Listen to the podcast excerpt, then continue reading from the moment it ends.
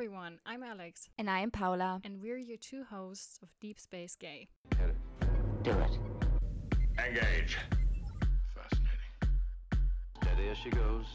Today, we are going to talk about the first really, really gay episode of Star Trek. We're going to talk about Amok Time. And before we tell you what the episode is about, Paula will start with a little bit of an introduction and background on the episode. Yes, indeed. I'm going to tell you a little bit, you know, I'm first off, I am trying. We just edited two episodes, the two episodes that we already recorded today. And I am aware that I say, you know, and like all the time, I am the person who had to edit out half of them. So, you know, you know, you know. Trying to get it out of my system now so that I don't have to do it later. Yeah, and I also wanted to apologize for everyone listening because when we edited the episodes, we realized that I continuously switch accents.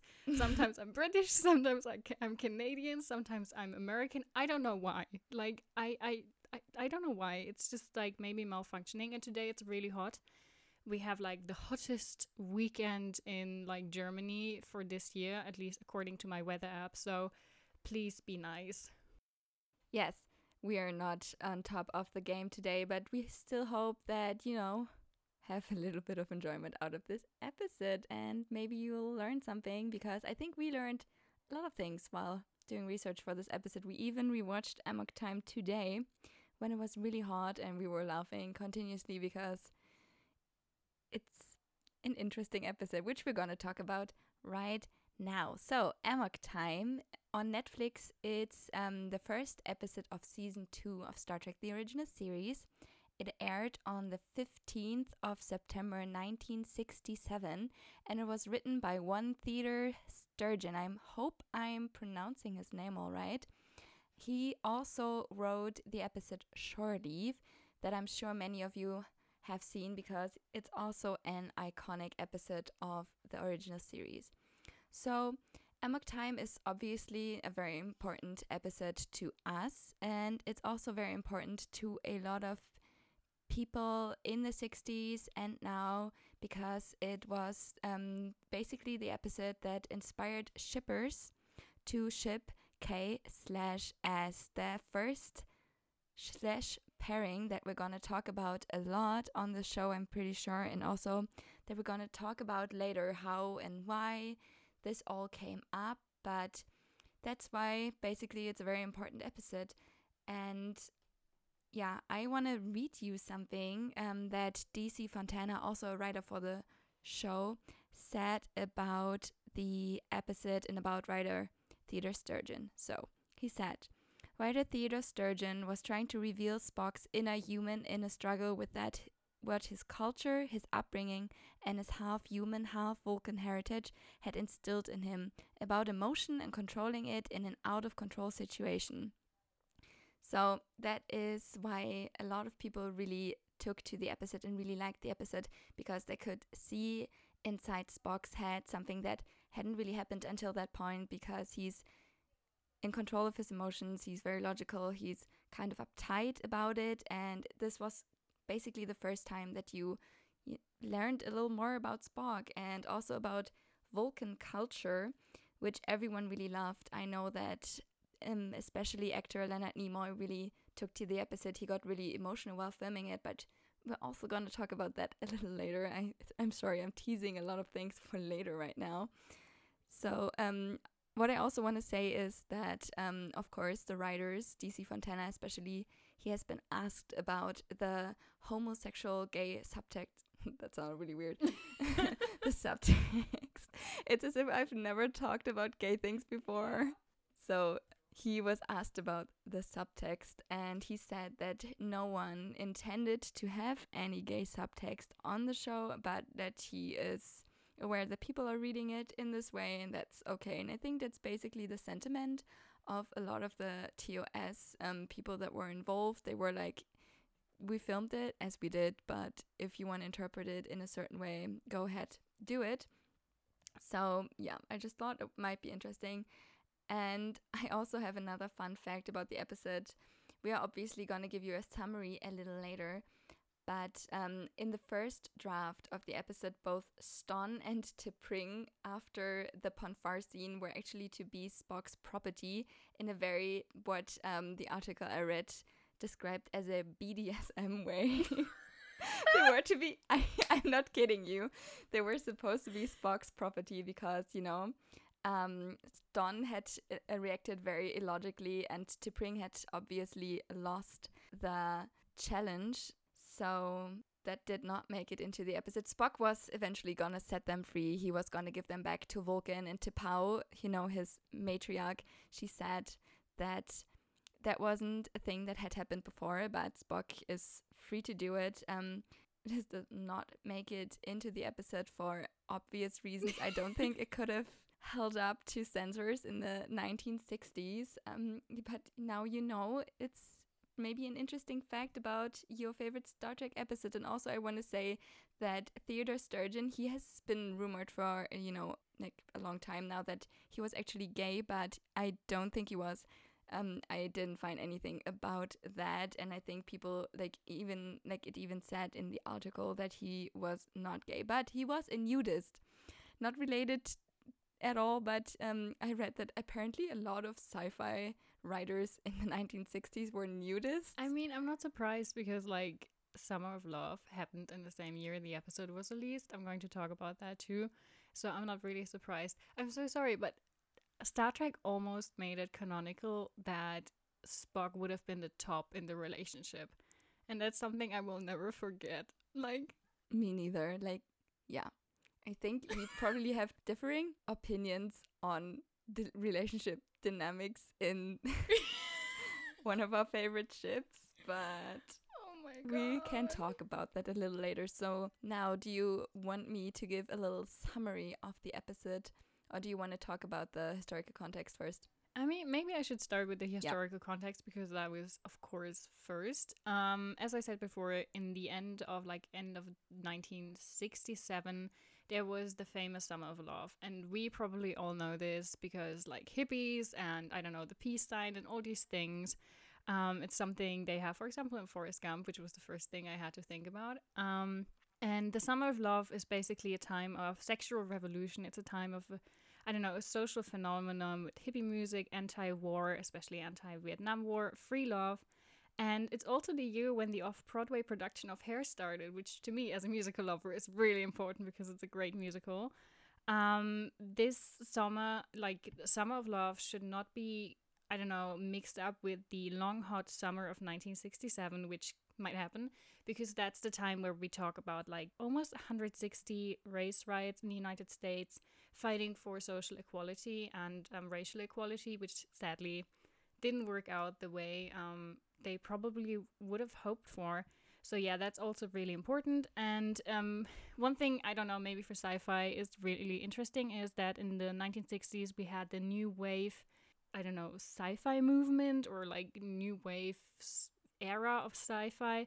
It's like they started publishing stories and writing stories the way they have never done before with like many topics and issues that weren't popular in mainstream entertainment like the sexual revolution of women social independence sexual independence and um, yeah also sometimes the idea of racial justice and queer people. And i'm going to st- like keep it at there because that's like mostly what in the 1960s happened, especially in the end of the 1960s and 1967 especially.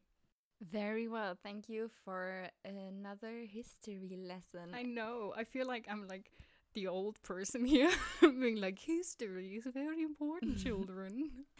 It is important, y'all. Always remember the history book on the shelf is always repeating itself. Oi! Bam! Ooh. Yeah, I can quote ABBA in my Star Trek podcast.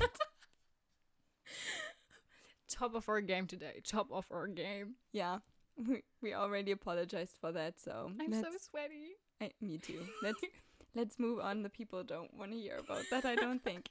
So I want to give you a summary. Like I said, we we watched it today, and I thought, in case you haven't watched the episode in a while, or you haven't ever watched it, maybe maybe what are you doing here if you haven't watched the episode? I don't know. I don't want to. I don't want you to leave. Please stay here, right here. I mean, Um, you can leave and watch the episode and then, And come, then back. come back. And what I would recommend for you, if you've seen it before and you want to rewatch it, try to watch it like on speed 1.5 because that's what I did today because it's really warm and I wanted to get through it. It's it's hilarious. It's like Star Trek itself is funny, but that's just peak entertainment. Do it. And if you haven't seen it, go watch it and come back. So I hope y'all back now, so I can tell you a little bit about the episode itself. Obviously, it starts with the. I don't think they had like a cold open back in the day. I think they just started with the episode, huh? So the episode opens to Leonard McCoy, Chip's surgeon. Um, I think that's what Jim refers to him in that episode. You know, he's the CMO of the Enterprise. He is worried about Spock because Spock behaves in a way that he doesn't really do ever. He is described as restless, as nervous. He doesn't eat. So um, there's one very, I think, famous scene in the episode right at the beginning where Spock throws the plomeek soup that Christine Chapel, she's the nurse, she brings some to him because she's obviously concerned. She has a little bit of a crush on Mr. Spock and she takes the soup to him because he doesn't eat, as she tells McCoy and also the captain, Jim. And he just gets mad and throws it on the wall, and everyone is very shocked because that is emotional outrage right there. So basically, Spock requests a leave of absence on Vulcan, but Jim is very hesitant to lend it to him because, as he says, Spock has never requested a leave of absence ever, so he is kind of concerned. He doesn't know what's going on. He repeatedly throughout the episode asks Spock what's going on. I think he's a little bit disappointed that Spock doesn't confide in him um, in the way that he maybe would like that Jim would confide in Spock or Bones.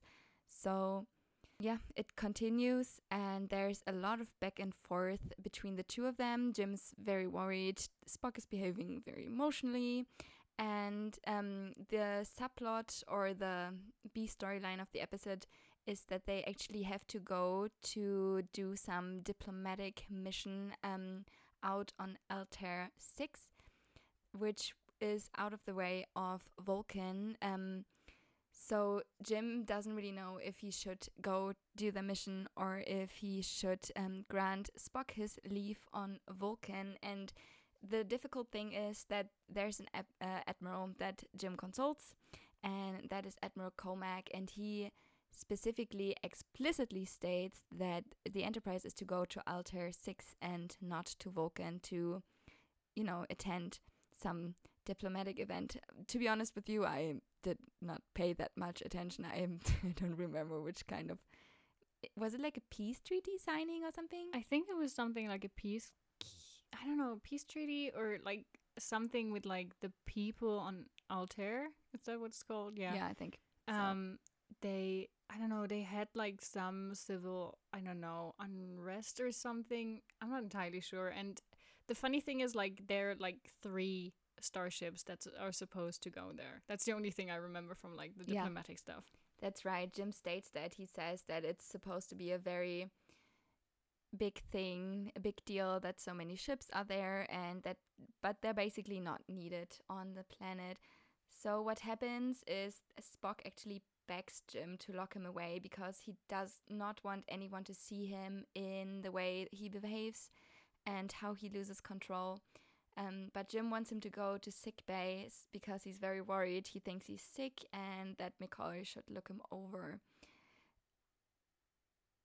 McCoy then describes Spock as eventually, when he does go to the examination, he describes Spock as very, still very restless, very nervous, and he explains that there's a growing imbalance of body functions and he behaves as if huge amounts of adrenaline are actually pumped into his bloodstream, which is why he is on edge.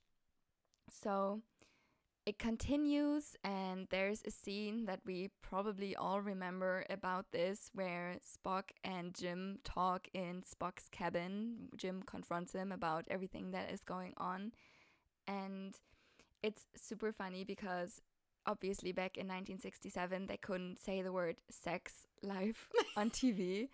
So what they had to do is talk about and I quote Vulcan biology, the biology of Vulcans. You mean Vulcan reproduction? And Spock is obviously very embarrassed to be talking about this with Jim, his CO. And he asks him at one point, it's my favorite line in the entire episode, how Vulcans choose their mates. Haven't you wondered? And then the camera pans to Jim and he looks very, let's say, alarmed. I love it. It's just like, he's like, were I supposed to be wondering? Was I was I not supposed to be wondering what is the right answer? He, he looks very unsure, you know. I know he has wondered about that. Who hasn't? The whole crew has probably gossiped about that, right?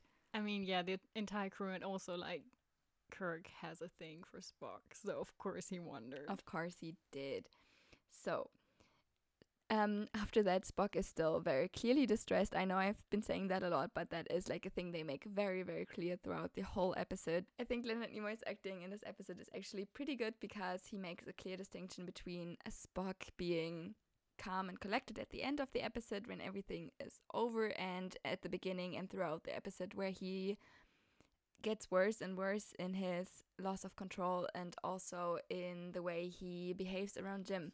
Yeah, I mean, you have to imagine he punches the computer. Yes, after um I think there's like a transmission for him, right? Mhm. Uhura is calling him from the bridge and he says he does not want to be disturbed and then he just his fist goes through the computer. It's it's quite a scene. Mm-hmm. A feat of strength, you might say. So, yes, Jim is very sympathetic to Spock's condition and he very clearly wants to help him.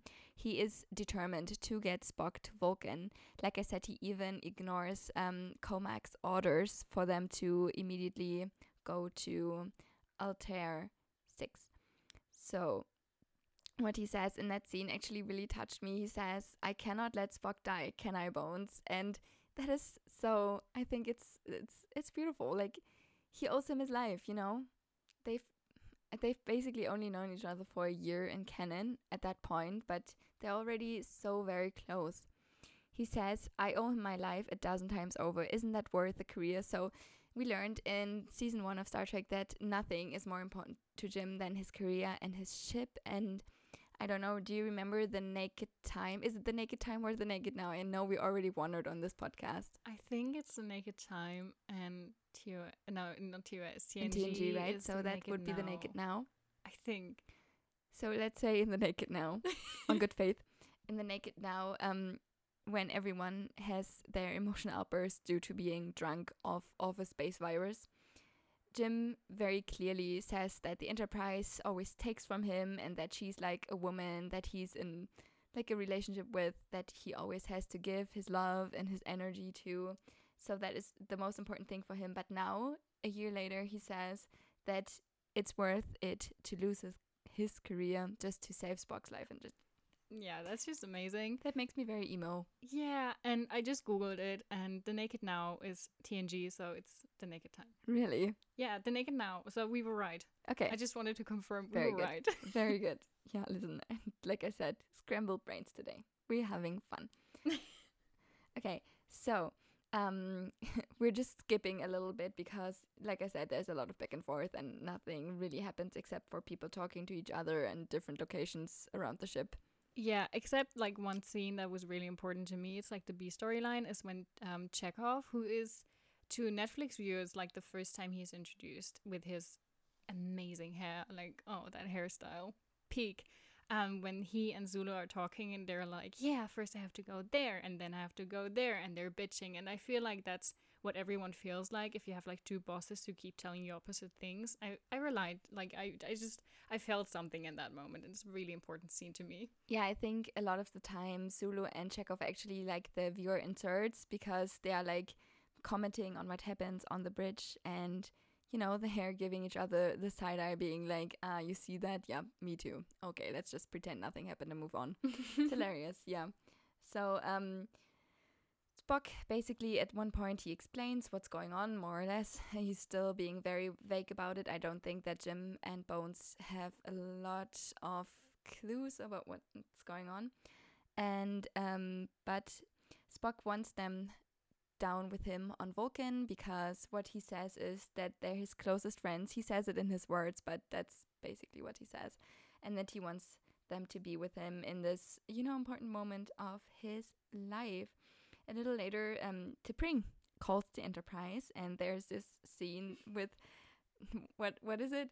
N- never touching, never and always touching and be touched. It's very, you know, for Vulcans being very non-emotional that is a very emotional line i feel like there's a few of those gems throughout the episode where vulcan culture is concerned and what i was thought was noteworthy in that scene was that uhura she asked because T'Pring she appears on the view screen and she everyone asks who is that no one's ever seen her before obviously and spock says it's T'Pring, she who is my wife, something Mm. along those lines.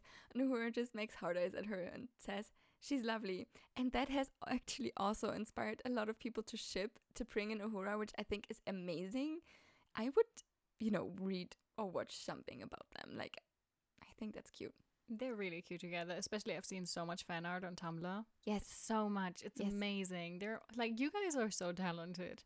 Everyone who makes fan art, writes fan fiction, like creates any kind of fan content, you go, people, because we love consuming that shit. Yeah. it's the good stuff.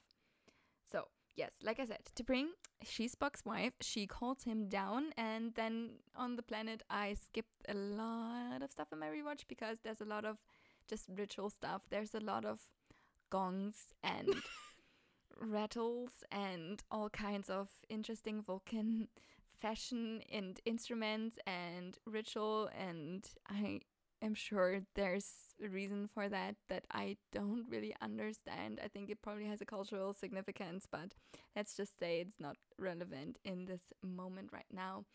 So, um, what happens on the planet on Vulcan is that instead of going for Spock and the marriage, T'Pring chooses to challenge the bond. But Spock has already gone into plak tow, which is the blood fever. He is out of it. He is not himself. He basically doesn't have any control about what happens to him or with him. So T'Pring um, is left to choose a champion for her challenge, and everyone thinks it's the guy she came with, right? Stonn. He's her boyfriend, I guess. and I think he I think he even thinks so himself that he's gonna be chosen because he says it has been decided beforehand, but nope. What does T'Pring do? She actually chooses Jim.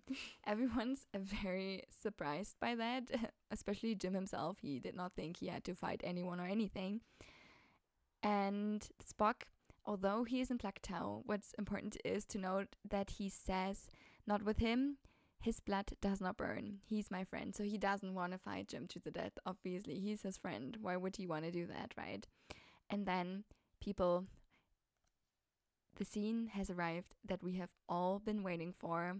It's the infamous the they fight to the death in the sacred sands of Vulcan scene. It is a very homoerotically charged scene. It is. Yeah, it is. And I just wanted to add one thing. You kind of, I don't know if you forgot it, if you were going to mention it later. One thing, like, no one knows when Jim is being challenged that they have to fight to death. That's Yes. something like he he's basically handed a weapon is like, yeah, you have to fight each other and they're like, yeah, I can just give up. He like he tells that um Bones and later on they're like, no, it's it's a it's a challenge to death. Like whoever dies basically loses and he's just like, what? Why did no one tell me this? Yeah, that's true. No one told him uh, not T'Pau, not anyone T'Pau. For I think I forgot to mention she's the no, I think doesn't matter. She's the matriarch of Spock's clan. She is, you know, she says what goes. So, very important to note: the first action in the fight scene is Spock swings his. I I forgot what it's called. It looks like an axe, but the handle is like on top like the the blade is on top of a handle so it looks like look it up it looks hilarious so with that weapon he slashes spock no kirk's uniform and right across you know his chest area so he's Freeing the nipple. he's freeing the nipple and it is hilarious because it looks like a boob window. it it sure does. Yeah.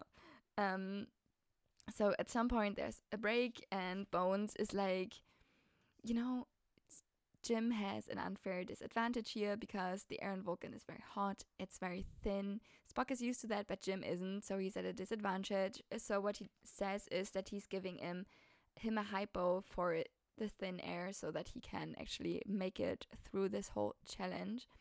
Um, and he tells Jim that he's giving him a tri-ox compound. It's technobabble. I don't think it actually means anything. Um, so the thing goes on. They change weapons in what looks like a like fashion scarf from the early 2000s. it even glitters. What I noticed in my rewatch is that everything kind of glitters on Vulcan. Everything's kind of sparkly. Yeah, I think it like it's weird, but at the same time, it's kind of fitting because even though they always pretend like they're so logical and everything, they're really like a melodramatic species. You They know, really with are. their clothing and like the the I don't know jewelry they're wearing. So it's it's fitting, and I think it's just it adds adds this I don't know drama to the scene. I think so too. There, this is a very dramatic scene in general, and this just amps it up once more. So, second round of fighting, they have these weird things that they swing around, and they're grinding once more into the sands, and eventually Spock killed Jim, and you know he's out of it. McCoy comes and declares him as dead. And what happens after that is that Spock is all of a sudden done with his plak tow. He's very somber again. He, you see his emotional pain in his eyes for having killed his best friend. It's very, it's very emotional. I'm pretty sure that, like Leonard Nimoy said, he had to fight tears in that moment while filming, and I think, yeah, that's that makes me very emotional too. So um, after everything's said and done, um, Spock talks to T'Pring and Stonn about you know why T'Pring wanted to do that. I think Alex is gonna talk a little bit more about the significance of that scene and about T'Pring's character in general, which is gonna be interesting. And um, before he beams up to the ship, he talks to T'Pau once more, and she tells him to live long and prosper. And what he retorts is, "I shall do neither. I've killed my captain, my friend." And, you know, that is quite the statement. Like we said, Vulcans are very melodramatic, but as far as that goes, that is a heavy thing to say, don't you think?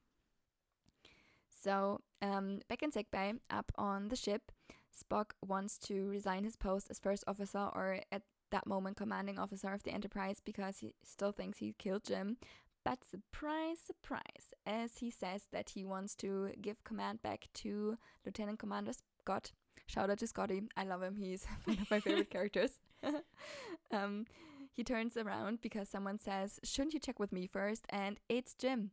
Jim's alive. Turns out that McCoy has actually given him a, what is it? Like neural Oh my god, neural something something. Basically, it was like his new s- system was supposed to play that, and everyone believed it. So, in that moment, Spock has a very, very strong reaction. He smiles, he laughs, he says, Jim. He like almost picks him up and swings him around. It, Yeah. it looks like that's what he's going for, isn't it? And, you know, everything's over. Spock's pon farr's over. McCoy even asks him once, you know, what about the girl? What about the wedding? And Spock is like, Mom, it turns out after I thought I killed the captain, my blood fever was cured. I'm all good to go. And yeah, because he thought he'd killed Jim. And then McCoy like talks to him about his emotional reaction because he almost brought brought the house down. That is a direct quote from the show. I just think sometimes the things they say is it's hilarious. And Spock was like, no, it was just like a very logical reaction because, you know, Starfleet hasn't lost one of their best commanding officers. And Jim is kind of smirking. He's looking at Spock, being like, I know what you mean. And McCoy says, yeah, indeed, very logical. And they turn around and he says, in a pig's eye. And that is basically like the last thing that happens in the episode. I skipped over some parts that I didn't think were very relevant to what we're talking about, but that's basically it. Yeah, I just noticed like when I was rewatching the episode, I noticed one thing. I don't know why, but I felt like the reaction of McCoy was so weird when he, they were like in sick bay and he was like, "What about the girl? What about this?" He's like such a gossip. He is. That's something I read a Tumblr post on that today where everyone was like, "Yeah, of course he's the gossip. He knows everything. He has to do so many like I don't know procedures, especially like routine procedures. He probably talks to people. He's a good person. So I'm like, he probably knows everything that's happening on this ship. He probably does. You know, he has a very good bedside manner. Talking to people is falls into that, doesn't it? Yeah. Yes. So, what we want to talk about now are things that stood out to us in the episode that are relevant to fandom culture and have inspired fandom culture. Isn't that right? Yeah, and also maybe a little bit like the relationship between like Kirk and Spock. Yes. So, let's go. Okay, I just want to start with one quote which I feel like describes like Spock's I don't know, not mental state, like maybe his emotional state, even though he's Vulcan and he technically, you know. Um, I really loved when he spoke to Stonn and he was like, after a time, this is after like he thinks he killed Kirk and everything. And he's like, after a time, you may find that having is not so pleasing a thing after all as wanting. If it is not logical, but it is often true. And I don't know, I feel like this really describes Spock because I I always have the feeling he wants so much. He wants to have that human connection. He wants to have that connection with the crew, with like Jim, with Bones. But it's like really difficult for him, of course, because he's Vulcan and like he's not really in control or like in touch with his emotions as humans are. And I think that just really speaks to his character. And I love that quote. I was like, oh.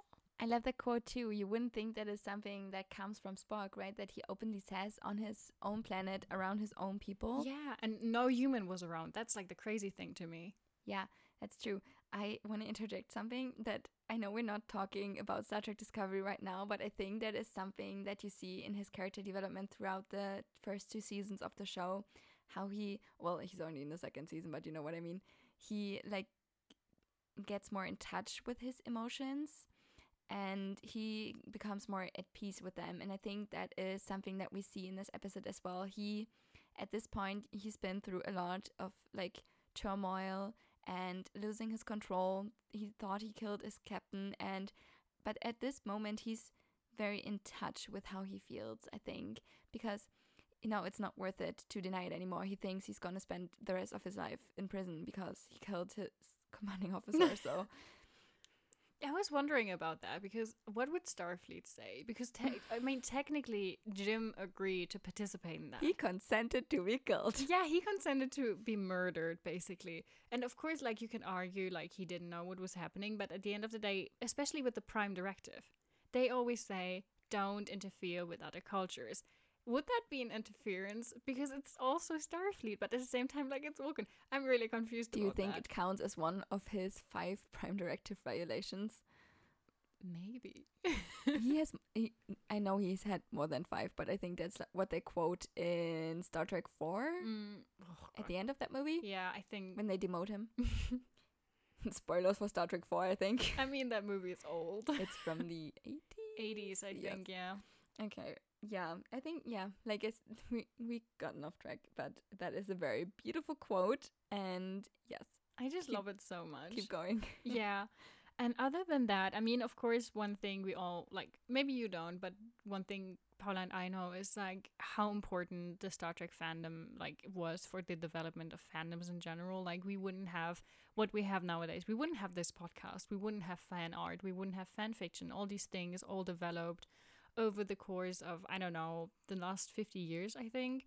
And I think like this episode in general, like you have to imagine like women back then decided we're going to write fan fiction on this we're going to spend time on this in a in like in a world where no one else did and that's not even an exaggeration like no one else wrote fan fiction they send it to each other which i think is so adorable Yes, I actually have some information on that Yes. that I want to point out here.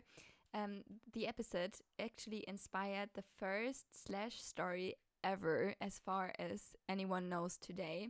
It's called The Ring of Soshern, I want to say. I hope I didn't butcher that. And it deals specifically with pon farr. And the article said it was privately circulated. So, what Alex said, they sent it around as soon as 1967. So, someone watched this episode Oh, I did not write down the name of the author, and I'm very sorry for that. Do you want to quickly look it Yeah, up? I can Google it if you like. Yes, I'll keep talking. Yeah. And um, so yeah, that was the first slash fiction. And I don't know if you guys know, but the term slash fiction actually originates from the slash between K slash S. So Kirk slash Spock. That is what inspired it. And you know, after that, there were a lot of Pon farr in the Cave fan fictions that have been sent around. It inspired a bunch more fan works, and Alex and me actually looked some of them up earlier. There are interesting fan videos out there. if you just Google fan vids, Amok time, you'll you have the time of your life. Let's Yeah. just say. Yeah, I found out like the author's name is Jennifer Guttridge. All right, there we have it. So yeah, lots of fan works have been inspired by this one. I think that's impressive. It's really impressive. I mean, it's just, and it's also so adorable. I don't know. I can't get over the fact that it's just so heartwarming. I don't know. I just love these kind of things when people come together and share stuff. yeah, they share stuff. There's a community bit of of just things, you know. It's it's beautiful. I read that Leonard Nimoy said that after Amok Time was aired for the first time, the amount of fan letters he got rose from 400 a week to 10,000 fan letters a week. that is Jesus Christ. unbelievable, right? wow, that is amazing. Like, I mean, you told me that before we like started Yes. recording, but I am still blown away. Especially like you had to answer back then. Like, I, of course, he had like probably someone working for him because everyone has, but it was still the '60s, and you have to read that. And you Yeah. want. I think he was the kind of person who wanted to read it. You know. I think so too, yes. Yeah, no. One thing, like to me, as I said, I'm a history geek, so I'm always looking for a little bit like what was like the impact or whatever.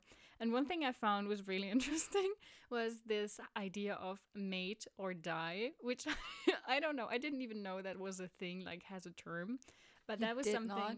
Hmm? You did not. I mean, I was aware of it, but I never thought that people would actually write like scientific papers on that, like in like film theory and Oh, stuff. Yeah, I didn't know there were like scientific papers on that, but I know there's like a ton of fan fiction with like Yeah. that trope about like let's call it made or die. I Yeah, mean, we can we can swear on this. Let's call it what it is. It's fuck or die. I mean, yeah, of course I knew that, but I wasn't aware that this is also something like professionals spend their time on. I'm not talking down like on Yeah, fan yeah. fiction, but fan fiction it's mostly a hobby. So what I was like, I found that really interesting, especially because this trope has been also applied to so many different medias. We have like an episode of Skins, um, where I don't know, I don't know the show, but Effy either has to sleep with Tony or she dies of a heroin overdose. Which I don't know what's going on in that show, but I mean, I think she just needs therapy. And we also have, for example, the movie Crank with Jason Statham, where he has to like keep his adrenaline level really up, or he dies. And this is something I found really interesting. I was like, oh my god, I didn't know that existed. And also, one thing we had is, of course, the portrayal of like T'Pring. Um, as I said before, like the 1960s were famous for the sexual revolution and the independence of women, like um, women's marches and like striving for equality. We have a time, for example, in Germany, it was 10 years later, but they legalized certain things for women who were married, and all these kind of things were happening. And so T'Pring, who actually like says she wants to be independent and she makes that choice for herself, that was something extremely revolutionary because we've never had that before.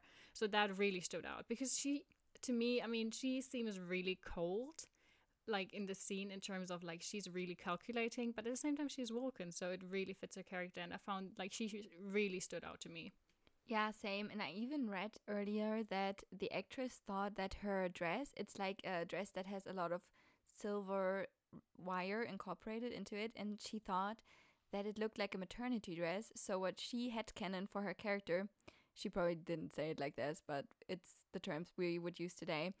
She had canon for a character that she was pregnant, and she played it that way. I think that's really cool because yeah that is would be basically the first depiction of a woman being pregnant but not married. I think that's really cool. yeah and also like pregnant women especially in that time were always something so dependent on the like the man the husband and I think that's just really cool to have her like if if that's how she thought of herself in that moment like the actress it's something so interesting because I don't know. It's just so cool to think about like her being pregnant but still being in a position of power.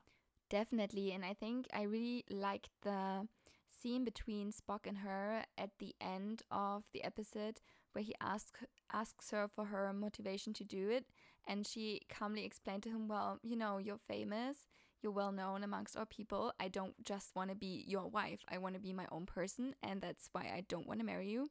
And he's like, "Well, yeah, you know what? It makes sense for me. This is logical."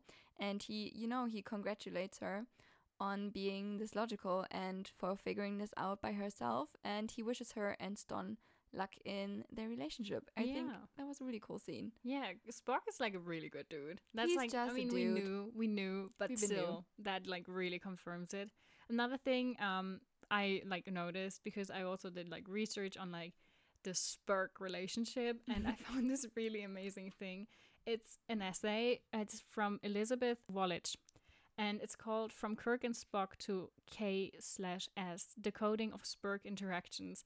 And it's an academic essay using the, let me check, what's his name? Um, Morley's four process model of decoding, which is based on like the elements of communication, like what is the message, the sender, receiver, something Paul and I are really familiar with. We studied this. So I ha- immediately had to think of that one thing, the Lasswell formula, which is who says what in which channel to whom with what effect. And that's basically what this model of behavior something something is.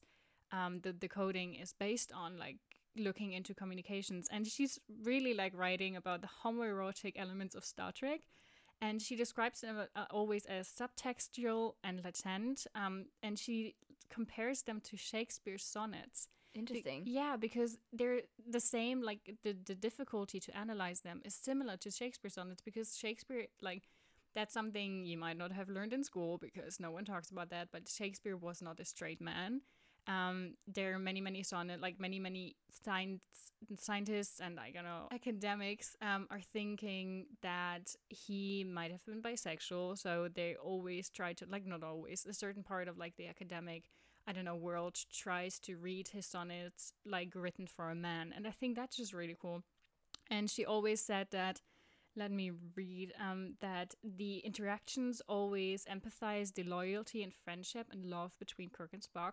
And that's something they did with like looks and sometimes touching, which is really like Kirk sometimes touches Spock, which is like not something you do to a Vulcan because Vulcans are really like, they like their personal bubble they don't like you touching them. No, it's because they're touch telepaths. We learned that early on in the show. And I think it's also probably not something you would do in like a professional environment either. No. He's a CO, but I yeah, I just love those little interactions where he like puts his hand on Spock's arm or they look at each other and you know that they just know what's going on. Mhm. They can read each other so well. It's yeah, it's beautiful. yeah, and she also talks about like the the way Kirk and Spock look at each other because she describes it like similar to men who stare at women because men stare at women, women submit to being looked at or at most steal a glance. This is not in terms of like real behavior because like morals and behaviors have changed especially in the last I don't know 50 years but like especially in media that's something you will find all over. And that really applies to Kirk and Spock. If you like try to take a look at it and you just see the scenes you're like oh my god because Kirk is basically staring at Spock and Spock, Spock is always submitting to his glance. And I thought that was so cool that someone actually took the time and looked at this and was like yeah we can like put this model of decoding interactions on it and find evidence that the interactions between Spock and Kirk are similar to, I don't know, a woman and a man. At least back in the day, a woman and a man, and something we have in mainstream media all the time. Yeah, that is fascinating, as someone would say. Yeah. Did you have anything else you noticed by watching? I think that might have been it for the most part for me. I don't know. Oh, I took a look at my notes again, and one thing I might add is like homosexuality, especially until the 1950s, was always portrayed as something really one dimensional. Not only until the 1950s. I mean, we all know the trope of the gay best friend who is quirky and sassy and ooh. I mean, everyone has seen at, le- seen at least one or two movies with this trope in it. And she, um, like in my research, I found that that's something that if you read it, if you decide to read it as a gay love story, at least that this episode, Amok Time, it's something really revol- revolutionary because it's something we don't always have and we didn't have for a really long time because the sassy gay friend, and then you have the black aggressive lesbian, and all these kinds of stereotypes and tropes that we still have in modern like cinema and um, TV shows. Yeah, that's revolutionary. You're right about that. Well, I think we talked about a lot of the significance of this episode, and we're pretty good on the time. We're at 45 ish minutes right now. So, what do you say? Should we play a little game before we end this? Yes, and I wanted to add one more thing. I just found my notes. this was the first episode to tell the Vulcan salute was introduced. Yes, yes, that is right. I Mhm. read that too. And also the first time they said live long and prosper on the show. Yes. T'Pau says it to Spock, who then declines to do so. He's like, no, bitch, I'm I'm fucked. I this is it for me. This is it. So what do you what do you think? Wait, before we play our game, I want to ask you, what do you think about the whole thing? What do you think why did Spock actually get through his plak tow through his pon farr just by fighting Jim and winning? I think it's mostly like the rolling around in the sand, which really did it for him. I mean, I'm sorry, but this looks like dry humping most of It the sure time. does. Like there's I have gifs on it on my phone. Um it yeah. it's weirdly sexual, and I don't like go for it. I mean, you do you, but that's like, I mean, I wouldn't be surprised if that was one of like his outlet. You know, Yeah. what about you? In hindsight, I think it's so weird because there's a lot of discussion about the homoerotic subtext of Star Trek right now because of all the new stuff coming out. And, you know, there's new discussion about the characters. And some person who should never be named on this podcast has said, What? No, there's never been any gay intentions in Star Trek. And I'm like, Sorry, don't listen to this if you don't like me swearing, but you stupid fucking bitch. How you played it that way. You you you choose to play this in a very intimate, very warm relationship with another man, someone who happens to be a man. If Spock would have been a woman, if you would have had the same dynamic as in the first pilot with number one and Pike, I'm sure there would have been a kiss in there somewhere. Yeah, and I just wanted to say, like, she's talking about Bill Shatner. Like, I think we have to say it just for like context. Yes, I know. We he's have to say it. tweeting. He's like he's doing the J.K. Rowling thing of like being let loose on Twitter. yeah, he's an old, old person who probably doesn't think a lot about what he says online. But let me just say, I sometimes rant for hours to Alex. You know, there's this rumor that has been circling around about new. No, what am I saying? Strange New Worlds. And apparently they want to pick up some of the old TOS characters and someone leaked that there might be a possibility for Jim being a bisexual character yeah. on the show.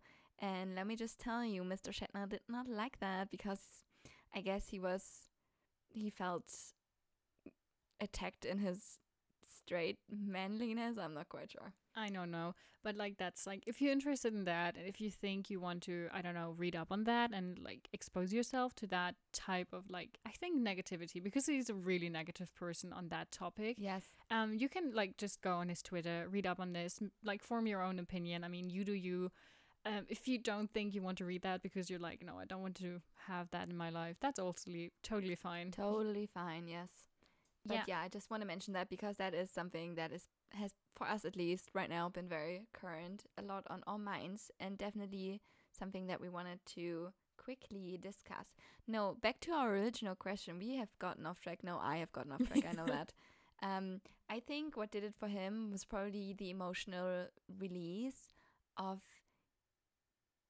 sadness, to say it, of grief, because you know, like he's deep in plak tow. He doesn't really know what's going on, but then all of a sudden, Jim is not there anymore. And I don't know if y'all um are too familiar with this, but actually, Gene Roddenberry, after the show was over, just as the first movie, the motion picture, came out, he described the relationship between Spock and Jim to be more than friends. He didn't specifically say it, but there's something that I cannot pronounce. It's called Tyler, Tahila. I Maybe think. like Tehila. Te- te- I think people have said it might have been pronounced like basically like the name Tyler. Tyler. I, that can't be right though. I mean, That's I because it's like T'Pring, it's T'Pau. It can't be like Tyler. Let's well, what it means basically is a friend, brother, lover. And so they have a telepathic bond between them that goes back as far as the pre reform Vulcan. It's a bond between warriors that has been forged during battle. So that means they do have a psychic connection. I'm not quite sure if it exists by that point in the show because I'm not sure if they have had a mind meld in season one. oh, I don't know. But I, think like the don't know. Like spontaneously formed between them um during their first mind meld because their minds were just so compatible. You know, just straight friends being dudes, I guess. um that sounds very yeah, unattached. Such friends. Um so yeah, I think he might have actually felt that bond be severed at that point and that is what got him out of his stupor, out of his blood fever. That is my head headcanon anyway. You know, I'm always here for a good headcanon though. Alex is looking up what Yeah, I'm trying to find um the first mind meld between Spock and Kirk, and then I completely forgot that Enterprise plays. I mean, in like in universe, the show Enterprise plays before um TOS. So I found information on Enterprise, but not on TOS. Just give me a second. Um, I mean, you can just talk. I can talk about things.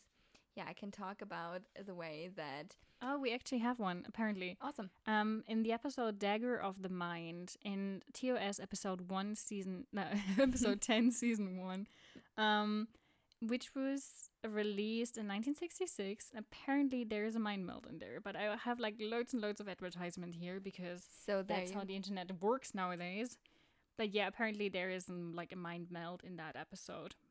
Okay, cool. So my head headcanon is that their mental bond has actually formed by the point and he was snapped out of his pon farr by their bond being severed.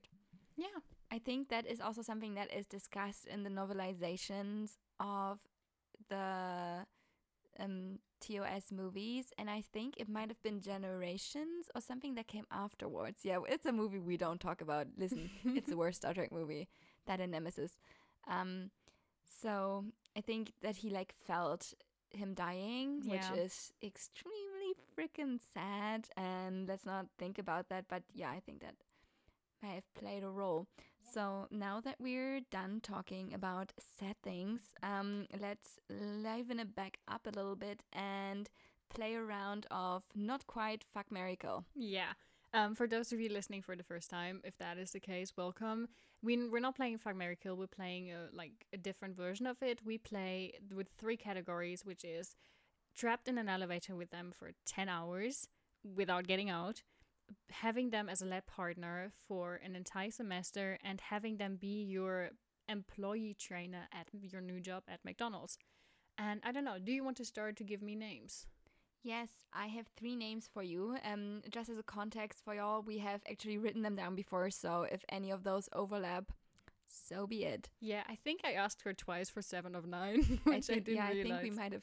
Like, listen, I know I've talked. I we just edited these episodes today, and I realized that I talk about Seven a lot. I talk about Jadzia a lot, so I want to apologize to Mm, people.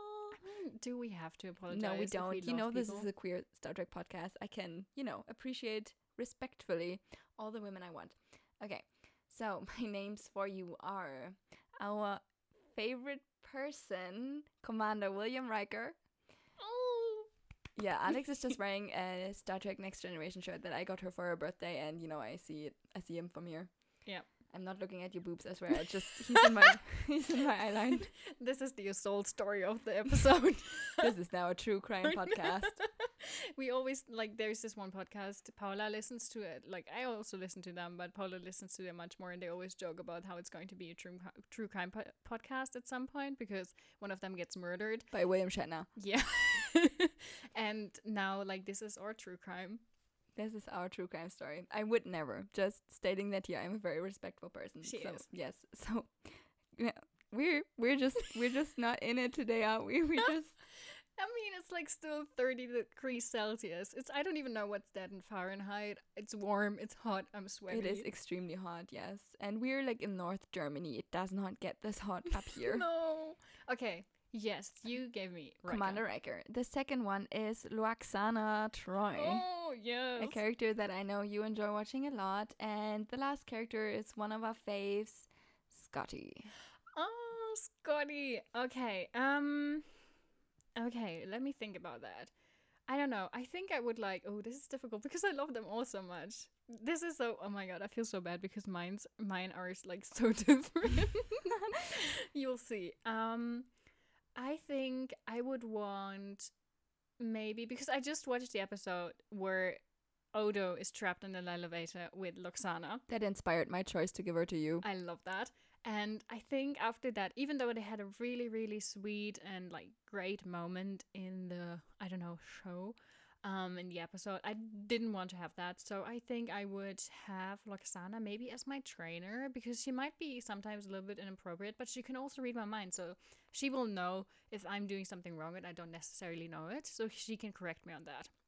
And maybe, I mean, it could suck because she could also tell me, like, stop daydreaming, go back to work. but I mean, at least, uh, like, as long as I'm doing something. And I think, um, yeah, maybe, I don't know, be in an elevator with Riker because I think I would want to have Scotty as my lab partner because, as I said before, I'm not great at, like, natural sciences. True, he's an engineering genius. He should know what's going on, and then, at least in physics, I think. Yeah, Probably I also mean- in chemistry. I mean, he knows. Yeah, he, Scotty. he he's amazing. Yes, he's yeah, he amazing. He's a genius. And yeah, I mean Riker, he's just a pleasant person to be around. He's one of my most favorite like characters. He's one of my most favorite like first characters I had, my first crush. He's our original dude. Yeah, he's a dude. So I would like love to spend uh, ten hours with him and just talk to him. He he's a n- nice guy. Same. Yeah. Okay, Shout now out to Jonathan Frakes at this point. We also forgot to shout out Karl Urban next in the last episode, and we wanna apologize for that. Just know we still love him. yeah, and if if you're still listening, Karl. I thought you might do a Kiwi accent, and I was like No. prepared for that right now. I, I don't think I can do that. I can do like a fake British one. Please don't. I could probably do a Kiwi accent. I lived in New Zealand for a year, but I I don't want to hurt anyone's feelings right now. Yeah, that's mm, my let's- job. Let's not do that. Okay, my three characters are really different. The first one is T'Pring. Okay, T'Pring yeah. The second one, I googled aliens, Star Trek alien characters before this, and they're not as crazy as you might think. My second one is Nero from the Nero? A- Nero from the AOS movies, and the third one is from that one episode where he tries to steal the Enterprise, Apollo. and I want you to make a choice. Tell me, what's your answer? Oh my god. So I guess we have three antagonists in this, which is interesting because how the fuck am I supposed to choose? Just go for it.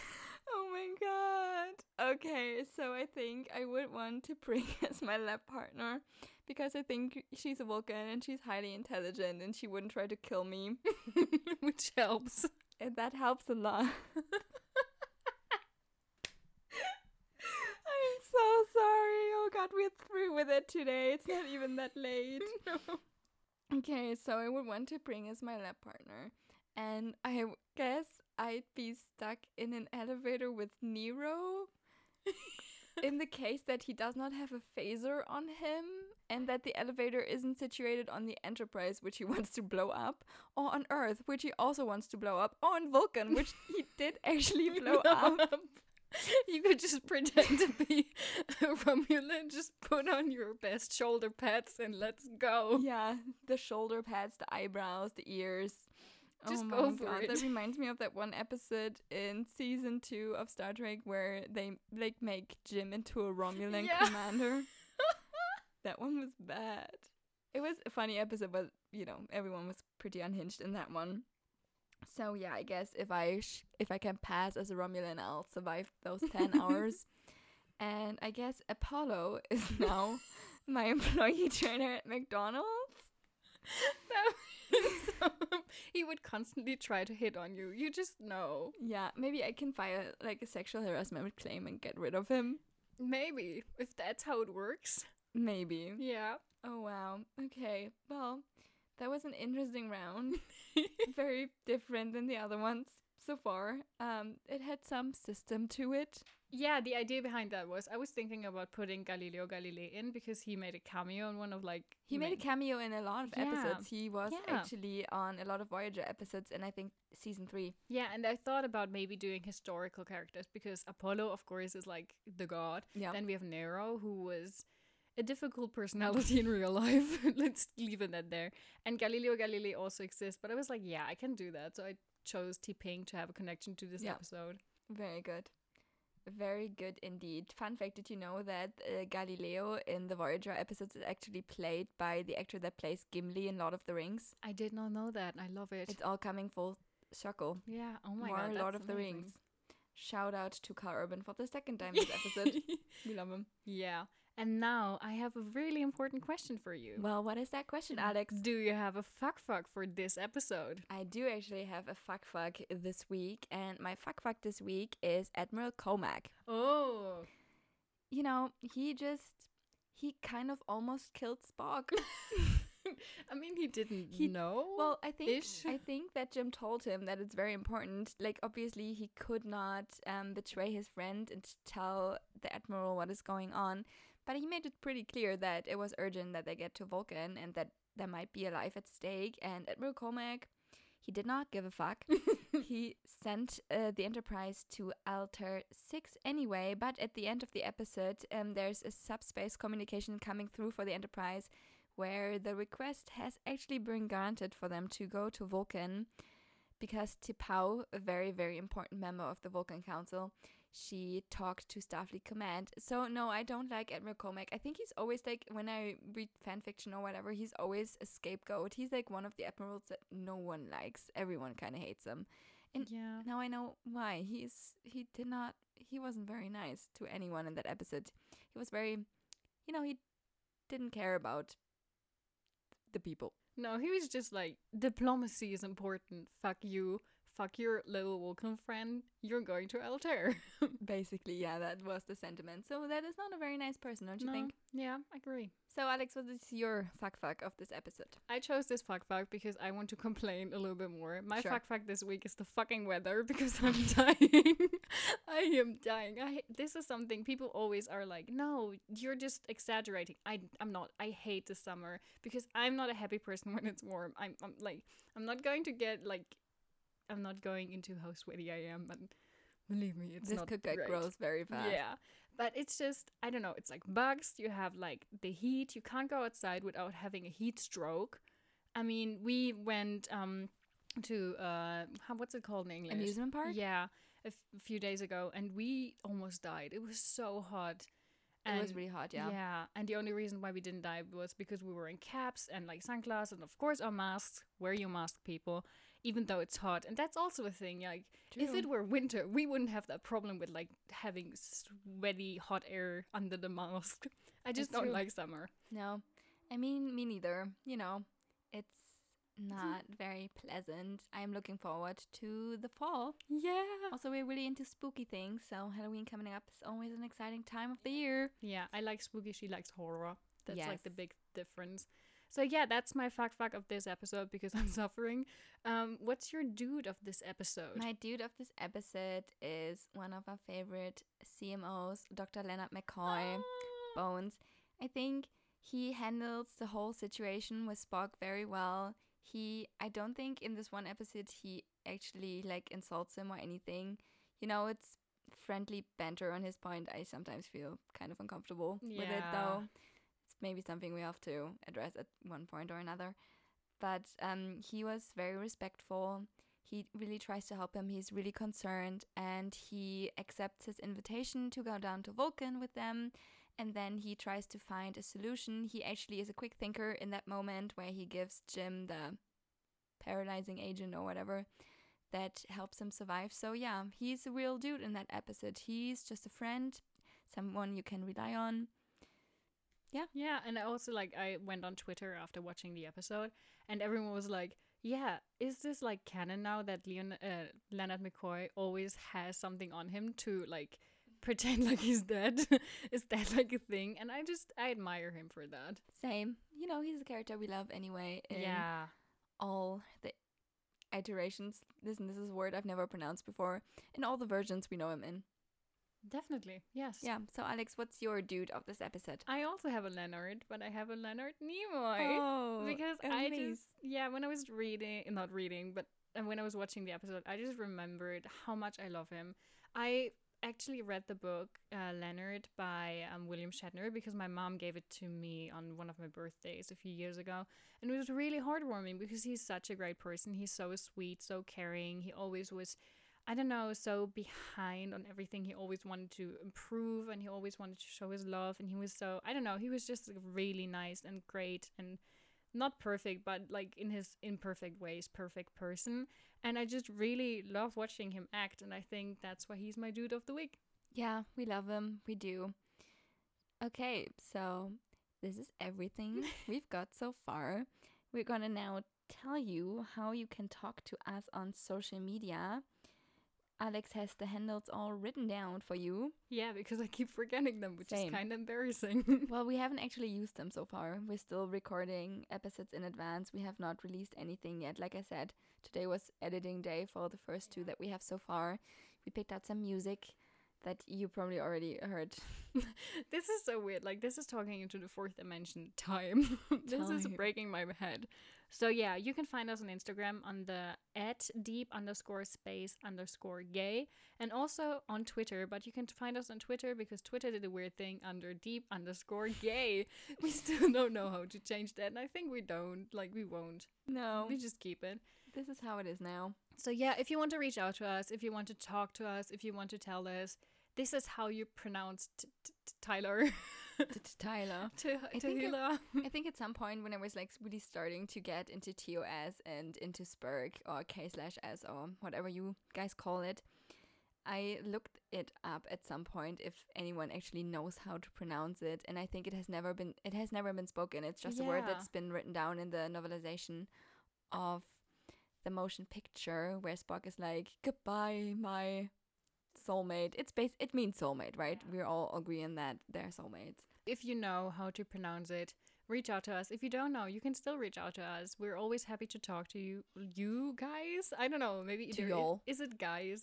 Um, yeah, to I'm just everyone. I'm using guys as a non-gender term because like everything to me is a guy. Es- yeah, especially like people. Did we so far did we only have like male dudes? No. Last week I had you and Megan, so that were two female and I also had your dudes. cat. True, Mochen, she's also And I don't want to like put a gender onto the weather. no. That's weird. In German it's actually a neutral word. It's das Wetter. So yeah, um, these are like our social media handles. If you want to reach out, feel free to. And I think that's it for today. We're going to have dinner soon, and then I'm think I'm going to take a shower again. Yeah, that's a good idea. yeah. So, you know, we'll talk to you next time. Bye Until bye. then, bye.